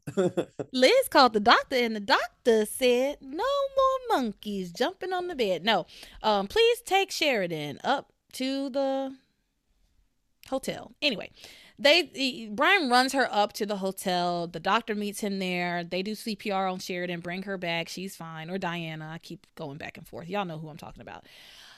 Of course, as soon as Brian runs out of uh, like view with Diana, Luis comes out of the water, talks to Liz, explains what happened, and Liz explains to him what happened and who it was, and he's very adamant that I need to check on her. Like m- the way my fiance died, I can't imagine that happened to another person. Well, it's not. She they found her. She's Yeah, fine. exactly. but whatever. Th- this is the important part. What happens is eventually uh Luis never gets to see Diana. Liz takes him to like have a midnight snack and like ha- you know give him a drink or whatever. And at this point, Luis and Tabitha start to share narrator duties and it was hilarious because Luis and Tabitha, and you might think LeTara Tabitha, that's, a, that's such a random, like she's not even in Bermuda. What are you talking about? I know, I know, I know. It is so random, but this is what Passions did. They start to tell the same story at the same time, and the story is about uh, Luis and uh, Sheridan on the Titanic, and at the time on the Titanic they were named Susan and Liam. Yes. Yeah. Now, Tabitha explains before Luis starts telling his part of the story. Tabitha explains that Sheridan and Luis have loved each loved each other across many lives, uh, across many lifetimes. And so we see like an Antony and Cleopatra one. It's very short, but the main one that we um dive into this week was the ti- them on the Titanic. And um she then on Luis's side, he explains that he knows this story because Sheridan once told him that she and again he never uses her name. He's like, my fiance told me. Never uses her name. Uh that she was told th- this by a fortune teller at a, at one of her birthday parties. So now they uh, this is the point where they start telling the same story. Basically, we learn that Tabitha casted a spell um on uh, specifically Brian, the man playing Brian who looks like Brian or whatever, that in every lifetime he will come between Sheridan and Luis and he will be the thing basically the thing that keeps them apart. And uh it has worked for multiple lifetimes at this point that he shows up and he breaks them up kind of. Um the the Titanic thing, I'm definitely going to put clips of it on the the uh, social media this week because it just needs to be seen. But they really just rip off Titanic almost entirely. Yeah, pretty much. But you know, it's funny because Tabitha, Timmy says this reminds me of a movie, and Tabitha says, "Yeah, the movie idea was stolen from yours truly." Yeah, yeah. And then they go on to rip off Titanic. Yeah. Um. So if you've seen Titanic, which who hasn't? If you're watching this podcast, you've 100% seen Titanic because you are in my demographic, and we've all seen Titanic at least twice. I mean, oh, at least at least twice, at least four times. So you already know the story of Jack and Rose. That's what they did. They Sheridan and Luis are Jack and Rose slash Susan and Liam, and it's basically the same story. Um, and uh, yeah, they, they Brian manages to save Sheridan, but doesn't manage to save Luis. I and it's unclear if Luis was already dead in the water, or if they just let him die, and he like decided not to pull him onto the boat. You know what I mean? And it, it seems like they would have just pulled him onto the boat anyway because, well, I guess they probably just didn't have space for like dead bodies on the on those um life rafts. You know? Mm-hmm. Yeah, I imagine they didn't.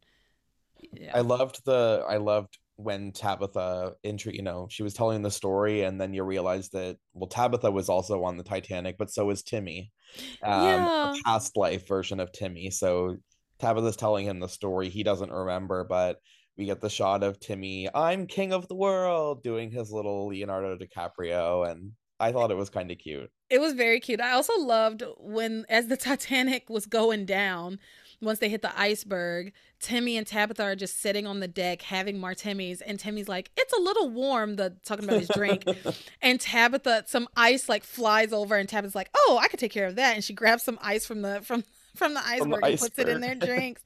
I mean, Passions is ridiculous.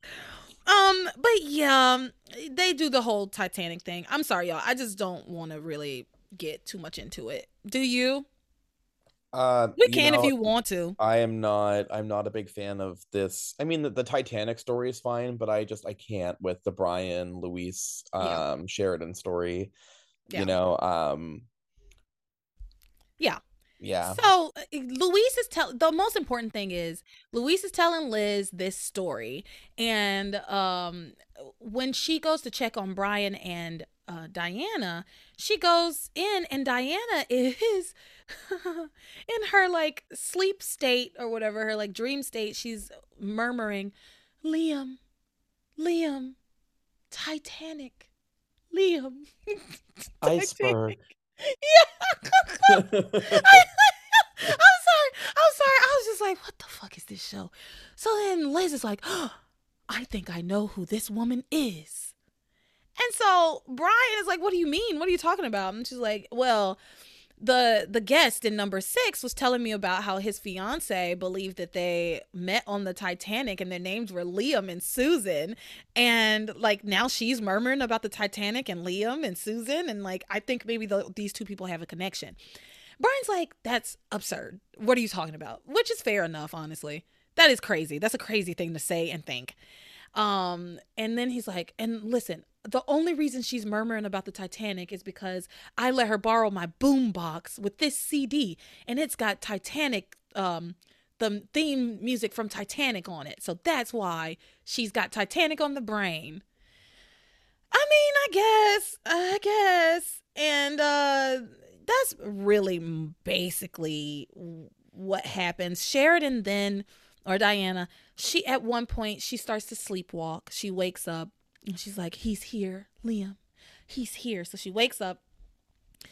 She makes her way into to Luis's room and she kisses him calls him Liam. She says Liam, and she kisses him. He doesn't wake up. That's really where we end it with them this week. I, I, I mean, I already know that literally nothing is going to come of this, and I think that's why it makes it so hard and frustrating to talk about. Um, because I have it. Uh, we have at least at least 200 episodes before we get to like the reveal of Sheridan being Diana. Right? Like this is this is a long story. Yeah, and Luis realizing she's alive. And so every time they do this, I just get irritated. I get so irritated. I get so irritated because I know that nothing's going to come of it and it it's just extremely frustrating. So, you got anything to add? That's all I have for this week. No, I'm good with that. We'll leave the rest on St. Lisa's. Yeah. So, that's all everybody um Stephen, thank you so much for being with me today. Where can everybody find you online? Um, I guess you can look me up on my Instagram, Instagram and Twitter, X, whatever you want to call it. Um, just at Stephen Wentzell. Um, it was such a joy to be back, LeTara, and uh, congratulations on getting to episode 600. You know, this was uh, a, a pandemic project, yeah. Yeah. Yeah. Um, and it's been it's been such a treat to follow along for uh throughout the years now. Oh, thank you, thank you. Well, you also have a Substack, yes?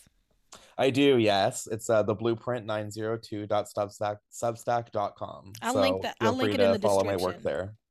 I will link it in the description because Stephen is a journalist, y'all. If you didn't know, Stephen's a real journalist. So check out his Substack. And you can find me as always on all of the social medias. Check the link in the description um, for that. And with that, you are my passion for life.